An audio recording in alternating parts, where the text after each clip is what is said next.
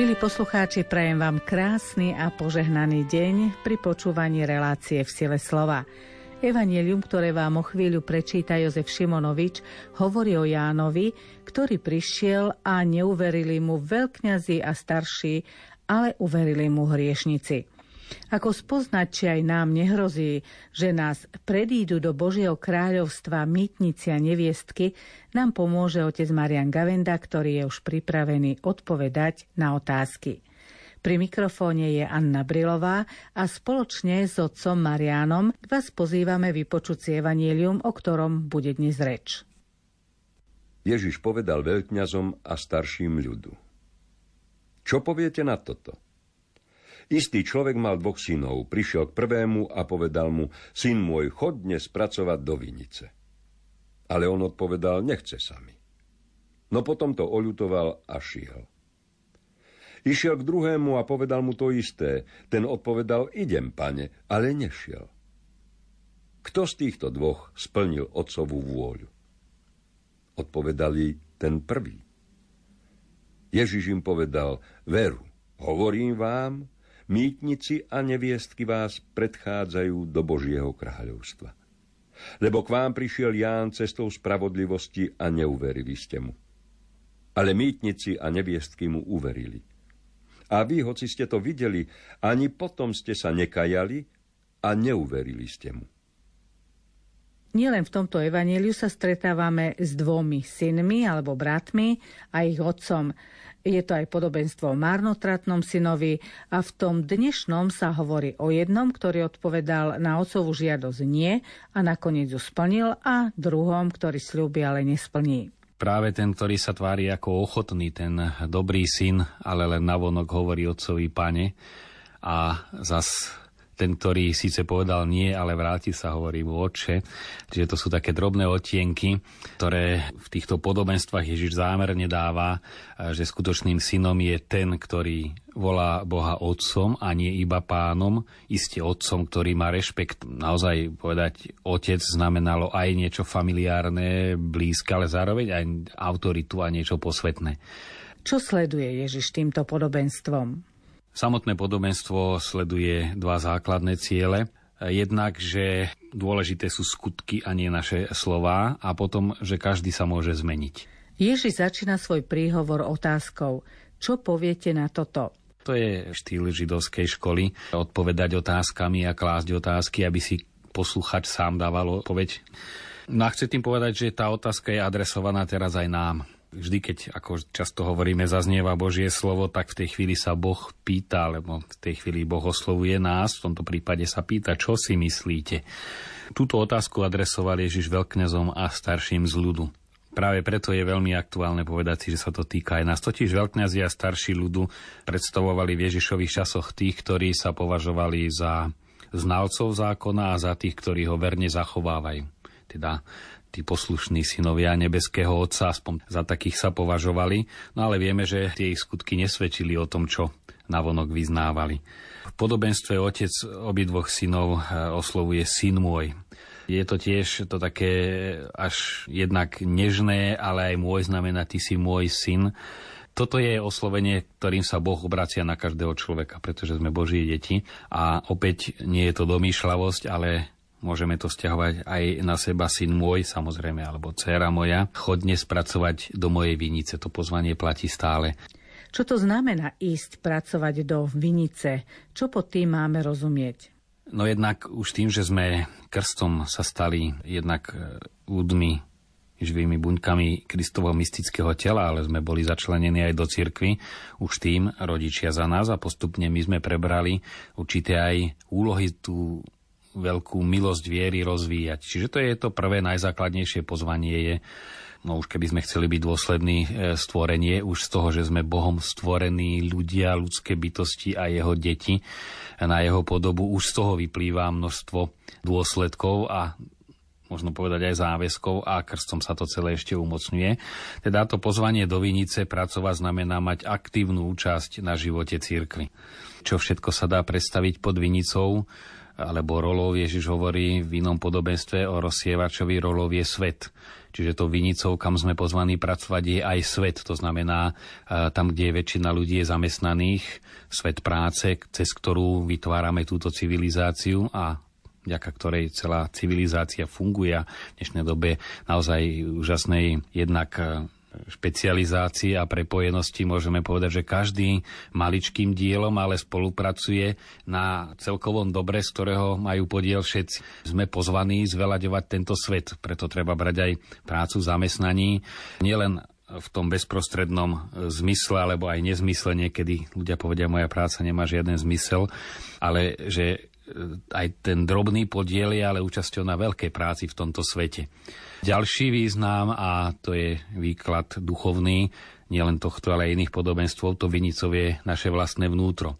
To je priestor, kde sa stretáme s Bohom a je to aj priestor, na ktorom treba pracovať. Tak ako vinicu treba obrábať, vinič e, orezávať, e, okopávať, hnojiť, tak sa tým myslí aj pracovať na vinici svojej duše, aby to stretnutie, e, živé spojenie s Bohom bolo čím účinnejšie.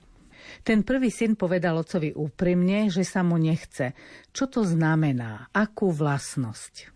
Práve to také uhýbanie aj nepovedal nepôjdem, ale povedal nechce sa mi, veľmi dobre vyjadruje našu nerozhodnú vôľu nie sme až tak radikálne postavení proti Bohu, že by sme mu povedali, Pane Bože, nie, ale hľadáme si výhovorky. No jedna z nich je nechce sami, ktorá býva podfarbená, dnes nie, ale zajtra áno, asi najčastejšia výhovorka, alebo mnohé iné.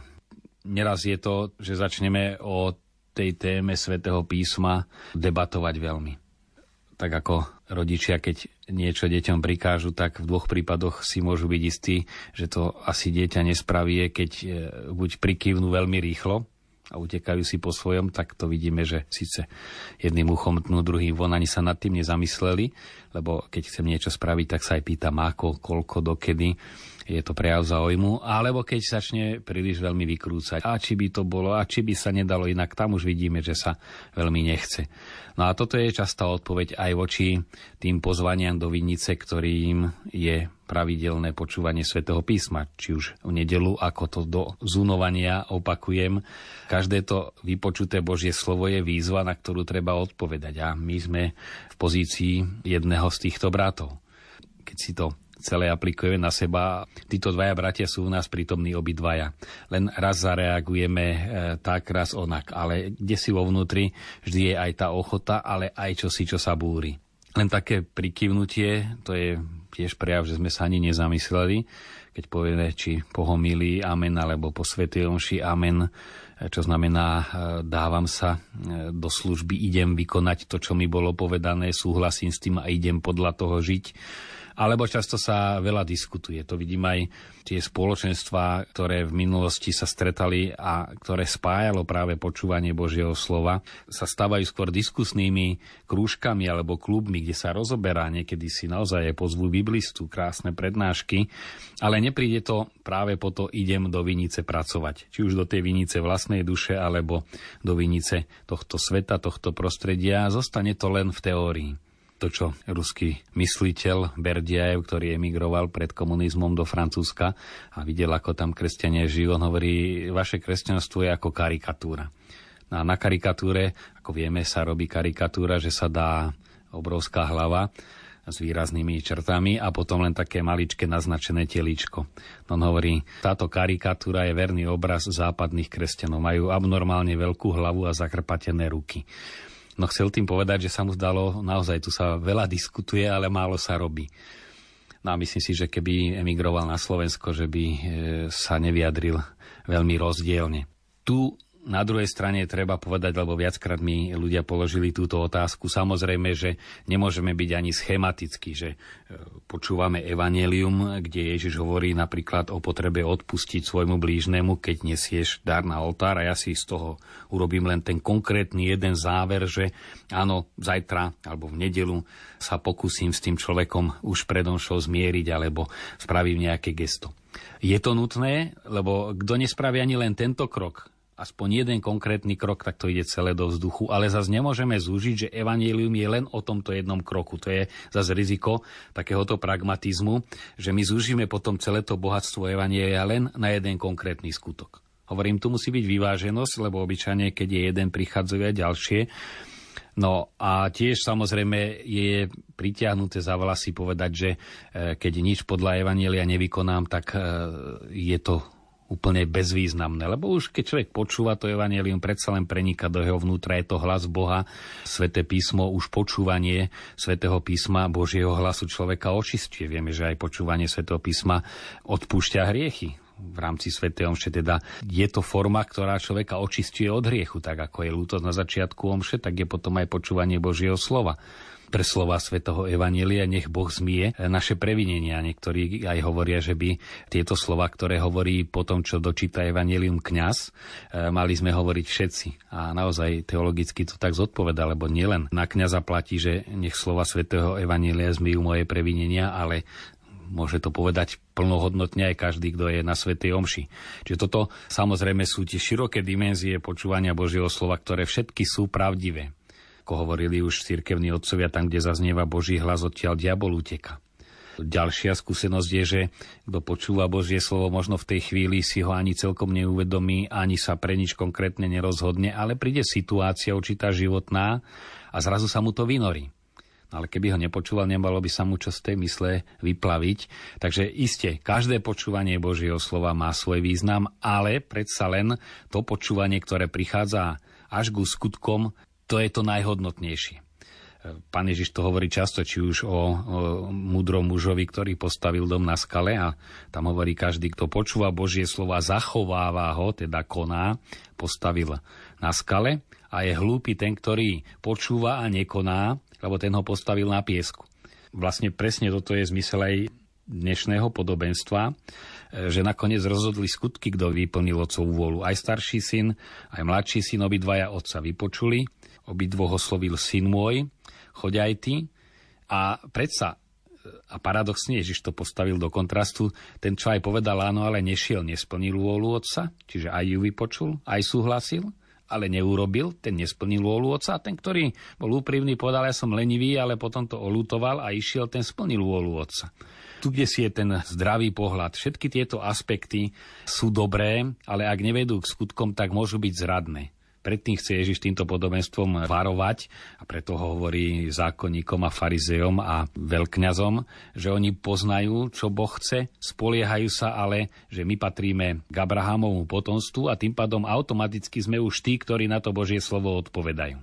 Myslím, že určitú interpretáciu tu dáva aj prvé čítanie k tomuto evaneliu. Ezechiel tu hovorí, ak sa spravodlivý odvráti od svojej spravodlivosti a pácha neprávosť, zomrie zomrie pre neprávu, z ktorú páchal. Teda bol spravodlivý, patril do Božieho ľudu, bol dedičom prislúbení, ale keď sa odvráti a koná zlo, zomrie pre svoje zlo, ale hovorí ďalej aj opačne, a to sú Božie slova, hovorí pán, ak sa však bezbožný odvráti od svojej zlej cesty, ktorú páchal a koná podľa práva a spravodlivosti, zachráni si život. Teda nie za akých sa pokladáme, alebo za akých nás iní pokladajú, ale e, podľa toho, ako konáme. Kto koná spravodlivo, zachová si život a zostane odmenu spravodlivého. A kto koná nespravodlivo a koná bezprávie, môže byť aj z veľkňaskej rodiny, aj z farizejskej, tak si zaslúži trest, alebo tu na je to zomrie pre svoju neprávosť. A presne toto chcel povedať aj Ježiš varovať pred týmto sebaklamom, lebo ono hrozí, tak ako hrozilo v jeho časoch farizejom a tým aktívnym e, židovským veriacim, tak teraz hrozí aktívnym kresťanom.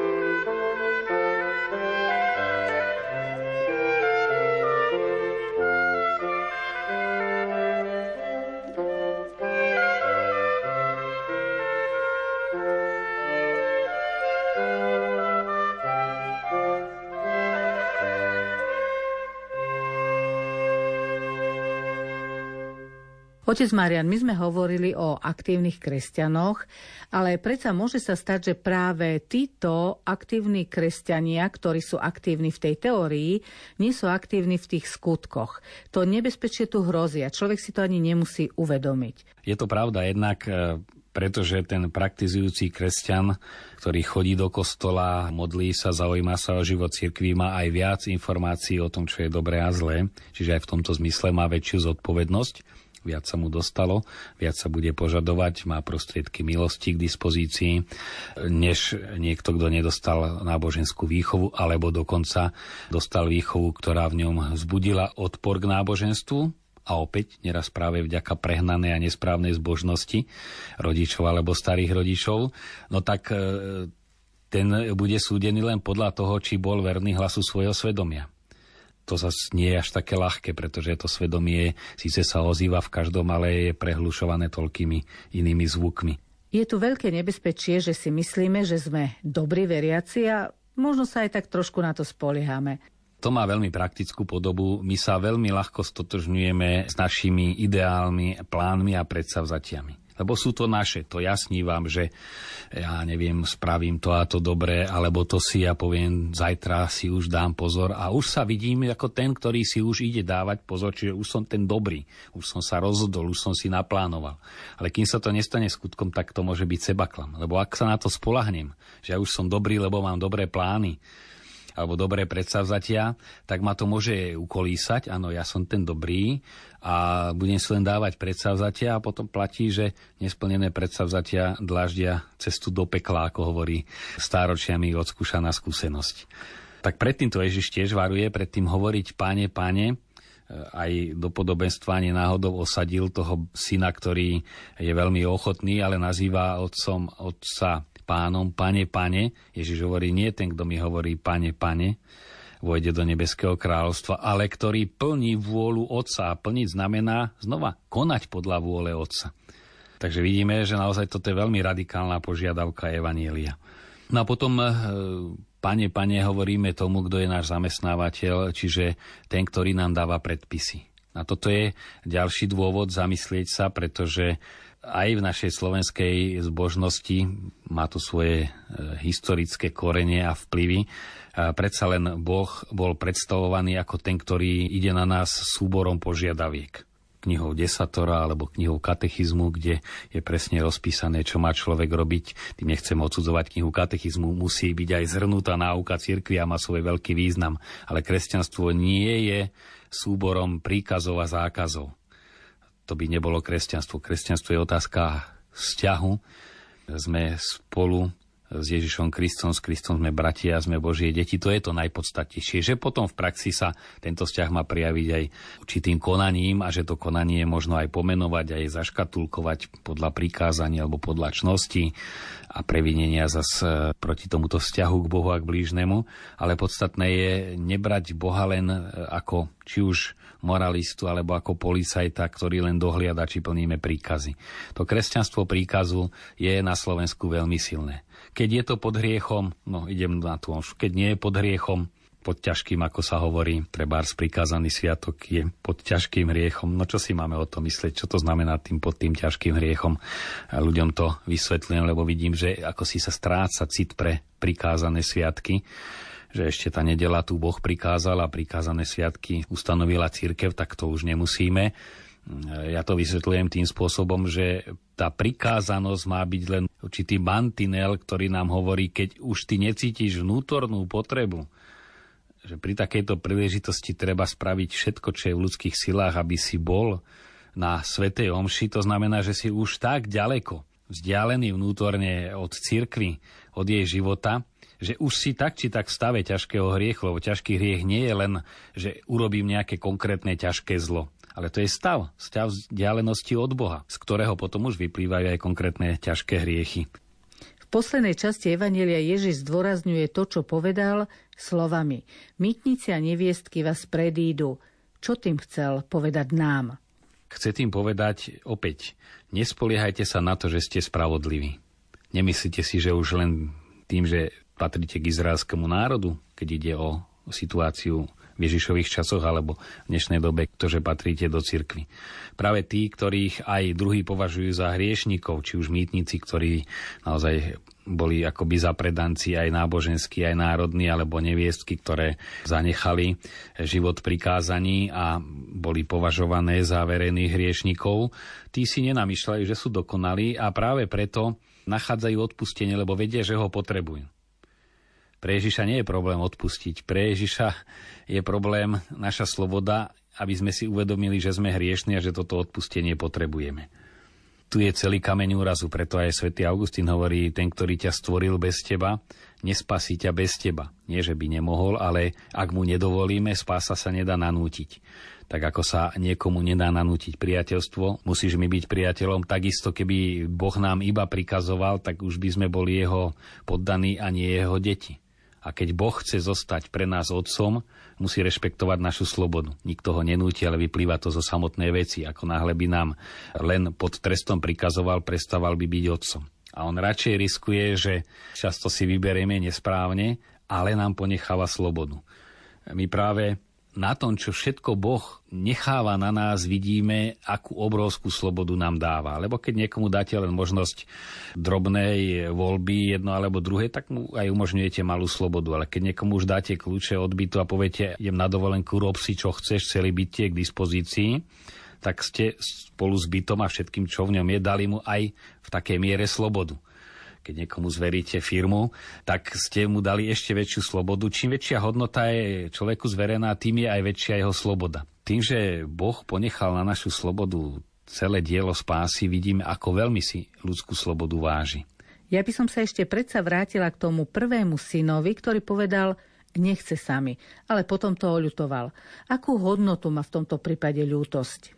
Práve tá lútosť alebo nelútosť je ten moment e, zlomu, buď človek sa považuje za spravodlivého a preto si myslí, že nemôže spraviť nič zlé, ale spraví, ale nelutuje to, lebo stále si myslí, že je dokonalý a tá pícha veľmi zatvára oči. Ale keď olutuje, práve to vlútosťou sa znova vracia k Bohu Otcovi. Ježiš práve tým, že postavil dvoch bratov, jeden hovorí a nekoná, druhý e, povie, že nepôjde a koná, chce ešte povedať a počiarknúť to, čo bolo aj v prvom čítaní, že každý sme za svoje skutky osobne zodpovední. Boh už v starom zákone hovorí, že už sa nebude hovoriť vaši otcovia jedli kyslé hrozno a deťom z toho trpnú zuby, lebo každý bude súdený podľa svojich skutkov. E, toto nám naznačí jednu veľmi aktuálnu tému v dnešnej dobe a to je téma uzdravovania rodových koreňov. E, vidím, ako sa knihy na túto tému šíria. Je to chodenie po tenkom ľade a tu možno v krátkosti len treba povedať e, pár takých zásadných vied. Boh neprenáša kliatbu z jedného pokolenia na druhé. My si nesieme ako kliatbu, niekto to povie, tá moja povaha to je prekliatie. No dedíme povahové črty, niekedy aj nielen tú samotnú náklonnosť povahovú, buď k výbušnosti alebo zase k prílišnej tichosti, ale aj výchovou sa odozdávajú určité aj výchovné postupy, že ja neviem, starí rodičia boli prísni na svoje deti, tí zase na nás boli prísni. Proste toto prechádza, či už ako požehnanie, o niekom ako môžeme povedať, ozaj to je požehnaný človek, tak sa rodičia mu venovali a je to rodina, ktorá už generácie takto žije, alebo kliatbu, ale to nie je, že Boh nás preklial, to je v povahe veci. No a tu je potrebné rozlišovať, že na povahe je potrebné pracovať, tak ako sa pracuje na ľudskej povahe, dávať si pozor, ovládať sa a môžeme sa aj modliť za to, aby Boh nám pri tejto práci na sebe a na tých ťažkých e, našich sklonoch a náklonnostiach, ktoré sme zdedili výchovou a dedičnosťou, aby nám pomohol sa s nimi boriť. My môžeme dať aj svetú omšu, obetovať, ako sa to robí a je to správne teologicky aj za zosnulých, lebo tie milosti svetej omše Boh uplatňuje na nich či už ešte vtedy, keď žili, Boh už použil tieto milosti pre nich a pomohli im, aj keď my nevieme, je to tajomný spôsobom ako, alebo aj po smrti, keď je tá fáza, o ktorej veľmi málo vieme, toho očisťovania vnútorného, teda za duše v očistci. Ale nemôžeme povedať, že dám odslúžiť omšu za to, aby Boh odklial moju rodinu. Zbavil nás prekliatia. My môžeme aj za predkov dať svetú omšu, aj za seba môžeme dať svetú omšu. Ale čo je otázka dedičnosti, za to nestačí odslúžiť svetú omšu. Tak ako keď niekto zdedí dedičnú chorobu, no tak musí tú chorobu liečiť. No môžem dať aj na omšu, aby tá terapia mi pomohla. Ale neznamená, že dám 5 eur na omšu a celá minulosť môjho rodu a všetky povahové sklony sú tým pádom odstránené. Boh berie na zodpovednosť každého človeka za jeho vlastné skutky. A to je jedna z tých dvoch hlavných e, tém dnešného podobenstva. Podľa toho, ako konal, aj je posudzovaný, či splnil alebo nesplnil otcovú vôľu. A podľa toho, ako koná, či už vstupuje do nebeského kráľovstva, ako Ježiš hovorí aj neviestky, aj verejní hriešnici, mýtnici, tí vstupujú, lebo si povedali, konáme zlo a zanechali to zlo. A zase tí, ktorí si mysleli, že sú spravodliví a nezanechali zlo, no tak v ňom zomierajú. Na záver Evanielia sme počuli, že prišiel Ján cestou spravodlivosti a neuverili ste mu, ale mytnice a neviestky mu uverili. A vy, hoci ste to videli, ani potom ste sa nekajali a neuverili ste mu. Tu je na mieste si povedať, kto všetko ku nám prišiel. Že Boh naozaj posiela svojich prorokov, tým prorokom je všeobecne kňaz, ktorý je vo farnosti, je tam poslaný od Boha, aby približoval Božiu vôľu a aj keď neraz kňazi majú tiež svoje chyby, majú svoj vek, svoju chorobu, ale nemôžeme povedať, že nám nič nepovedali. Skôr práve pre tú kritičnosť si to ľudia často nevšimnú, čo Boh mi chcel cez neho povedať. A z tej kázne, kto má záujem vybrať si to zrnko, určite tam vždy nájde. No kto chce hľadať dôvody na kritizovanie, tak farizei aj na Ježišovi Kristovi ich stále nachádzali. Na to všetci boli poslaní. Boli to ľudia, ktorých sme stretali, o ktorých vieme, že sú veriaci. Boli to knihy, no a naozaj sme toho dostali veľmi veľa. A Ježiš tým chce povedať, a toto vám môže slúžiť aj ako kameň úrazu, lebo vy ste si len prečítali, vy ste si len vypočuli a mysleli ste si, že aký ste dobrí, keď počúvate pekné kázne a čítate dobré knižky alebo pozeráte pekné filmy ale keď si človek uvedomí, že ja som hriešný a obráti sa, a obráti znamená odvrátiť sa teda jednak zanechať to, čo je zlé a vykročiť k tomu, čo je dobre. To je dvojitý pohyb, nielen obrátiť sa, jednak zanechať, naozaj to rozhodnutie má byť, že niečo zanechávam, ale zároveň aj smerujem k Bohu a chcem sa naplňať. Inak ten dom, z ktorého vyhnali diabla, tak naplní sedem horších. Poďme do praxe s tým, čo ste nám povedali. No už nedať praktickú odpoveď na dnešné podobenstvo o praktické odpovedi by bolo priam rúhanie, si myslím. A preto by som radil, buď si, ale ozaj napíšte do kalendára alebo na kusok papiera, kto používa iPhone alebo iné prostriedky, čo dnes urobím. Aspoň jednu vec. A večer si pripísať, spravil som alebo nespravil som ktorý z nich splnil otcovú vôľu. Teda naplnil som, nenaplnil, v čom áno, v čom nie. Lebo ak viera nebude konkrétna, tak bude seba klamom. Viera bez skutkov je mŕtva, preto ju treba oživiť, teda pretavovať evanielium do skutkov. Snažme sa o to. Na dnes je to už všetko, milí priatelia. Požehnaný týždeň vám želajú otec Marian Gavenda a Anna Brilová.